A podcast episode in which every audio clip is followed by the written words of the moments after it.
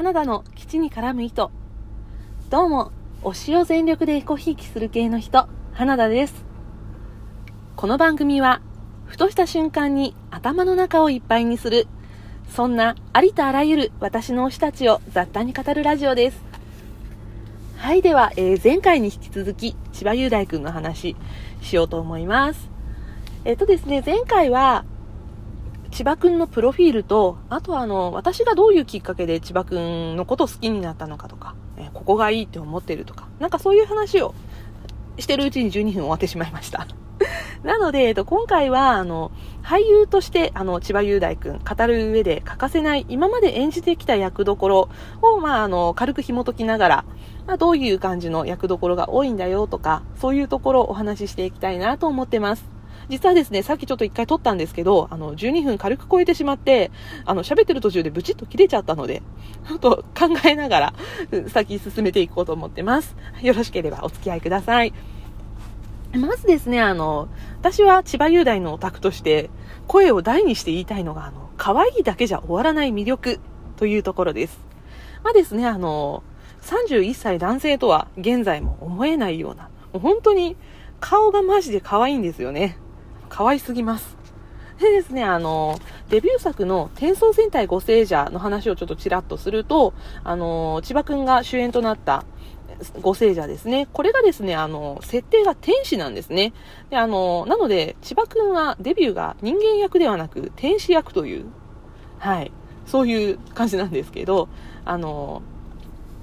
戦隊ものっていろんな設定があって、あの、作品によってですね、あの、ゴセージャーは地上に舞い降りてきた見習い天使が地球を守るために戦隊ものとなって戦うという設定なんですけれども、まあ他の作品で言うと、ゴセージャーの1個前の真剣者、松坂桃李くんがレッドだったやつですね。それはあの、お侍さんがベースになっている作品で、で、えっと、ゴセージャーの次の作品だった、えー、豪快者、えー、山田裕貴くんが出てたんですけども、山田裕貴くんが、えっと、豪快ブルーで出てたんですが、えっと、その作品は、あの、ベースが海賊の作品です。なので、あの、作品ごとにこう、ベースとなるものがあって、やっぱりその、ベースとなる設定によって、こう、作品のカラーだったりとか、その戦隊もの、各キャラクターの、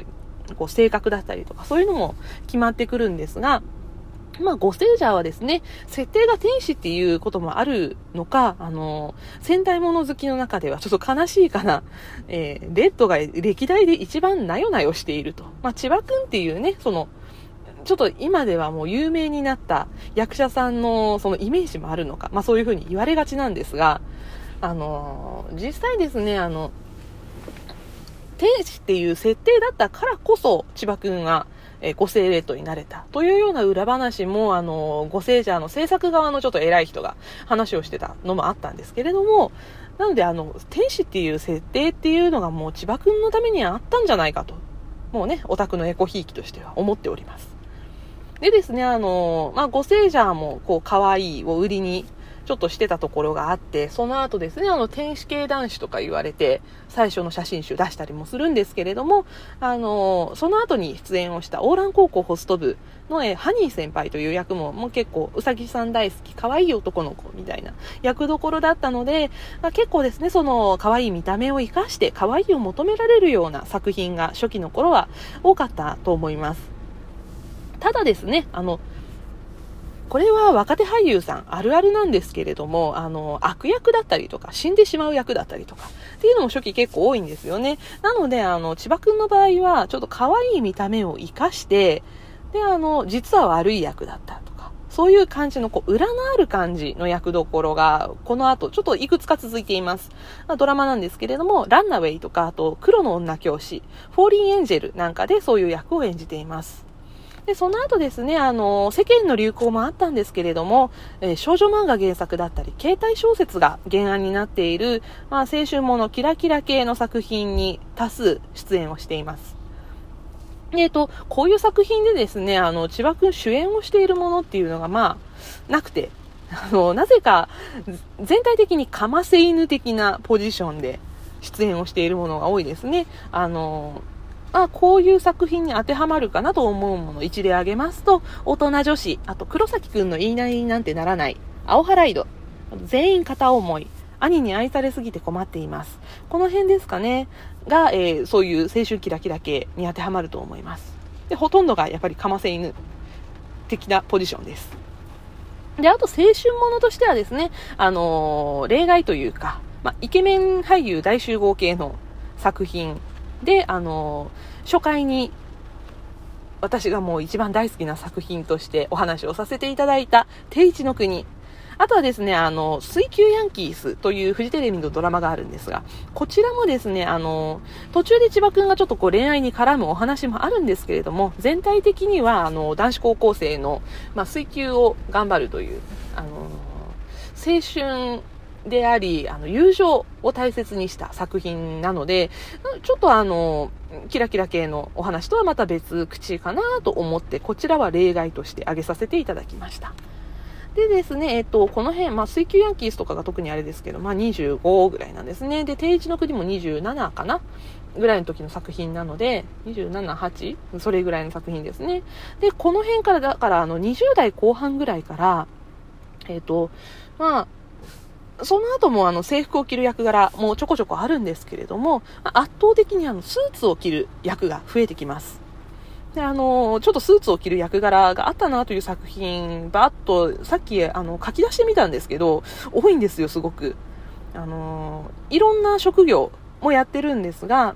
えー、ミスターマックスマン、暗黒女子、アジン、あと、今日は会社休みます。大人女子、家売る女、光のお父さん、民衆の敵、プリティが多すぎる、音量上げろタコ、スマホ落としただけなのに、ティーコバスケ部、人間失格。この辺が、まあ、あの、ざっくり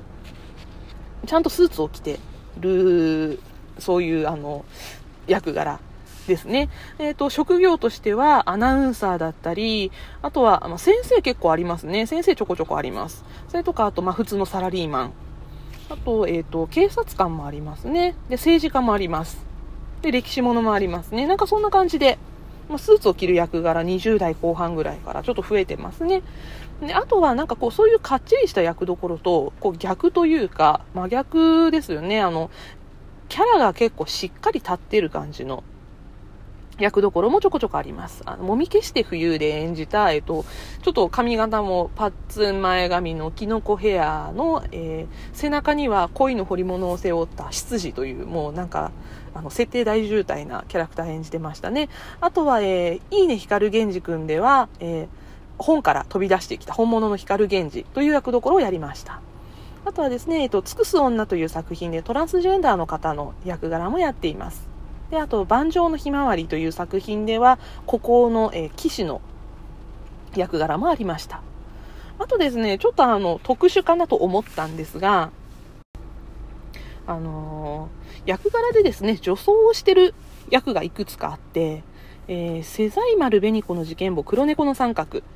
という作品ではもうあの、日常的に女装してる女の子の役柄だったり、女の子、男の子という役柄だったり、あとは、え、と、恋人のためにちょっと女装をして、まあ、事件を起こすという、松本清張の作品ですね。えっと、時間の習俗というドラマもありました。あとは、あの、ドラマじゃないんですけれども、あの、アイスのパピコの CM で、この美女は誰でしょうっていう、あの、最初は誰なのか明かさないという綺麗な女の子が出てくる CM だったんですが、実はまあ正体が千葉くんだったというようなものもありましたね。やっぱそういうところは、あの、中性的で可愛い感じのこう、顔立ちを生かしたお仕事だったのかなと思います。そしてですね、あの、これはここ数年、ここ3年ぐらいにすごく顕著な感じで現れてるなと思って私は見てるんですが、あの、千葉くんですね、言い方として正しいのかなやべえやつの役多いんですよ。やべえやつってどういうことかなっていう感じなんですけど、あの、兄に愛されすぎて困っていますとか、あと、高根の花ではすごいド S の俺様の役をやってたりとか、あと、おっさんずラブインザスカイでは、あの、ゴーイングマイウェイでちょっとツンデレなパイロット。あと、ダブルブッキングはちょっとこうね、あの、ネタバレになっちゃうのではっきり言えないんですが、これはもう本当にマジでやべえやつの役でした。あとですね、あの、最近最終回がありました。40万キロ彼方の恋という宇宙飛行士役をした作品があるんですが、もうそちらではですね、あの、本当にそれも変人の役で。なので、ちょっと変なやつというのがですね、ただあの、オタクとしてはですね、あの、千葉くんのバラエティとかでの姿を見てると、あ、これってちょっと千葉くんに寄せてんじゃないかみたいな感じの役どころもちょこちょこあります。で、えっと、最近のお仕事でちょっと欠かせないのが、あの、地元愛に溢れた作品がありまして、あの、小さな神たちの祭りという、震災後に残された側の人々の気持ちを描いたドラマがあるんですが、こちらはですね、あの、千葉くんが誰にも取られたくない役だともう豪語していたほどですね、あの本人もお気に入りの作品だと話をしています。で、あの、地元である宮城県のお話だったので、途中であの、方言を喋るシーンとかもあるんですが、現在ですね、千葉くんが、えー、宮城県の絆大使あとですね、あの、お父さんの出身地である松島町の観光親善大使をやっていたりとか、あと、自身の出身地である多賀城市の、えー、悠久ロマン大使という、あの、宮城県に関わる大使のお仕事3つしてまして、もうすごくあの、お仕事の中にも最近は、あの、地元愛が溢れているなと感じています。ですね、あの、バラエティなんですけれども、最近、あの、あざとくて何が悪いのという作品、あ、作品じゃないや、えー、番組にですね、逆オファーをしたところもあって、もうすごくあの、自分の売りが分かっているなと。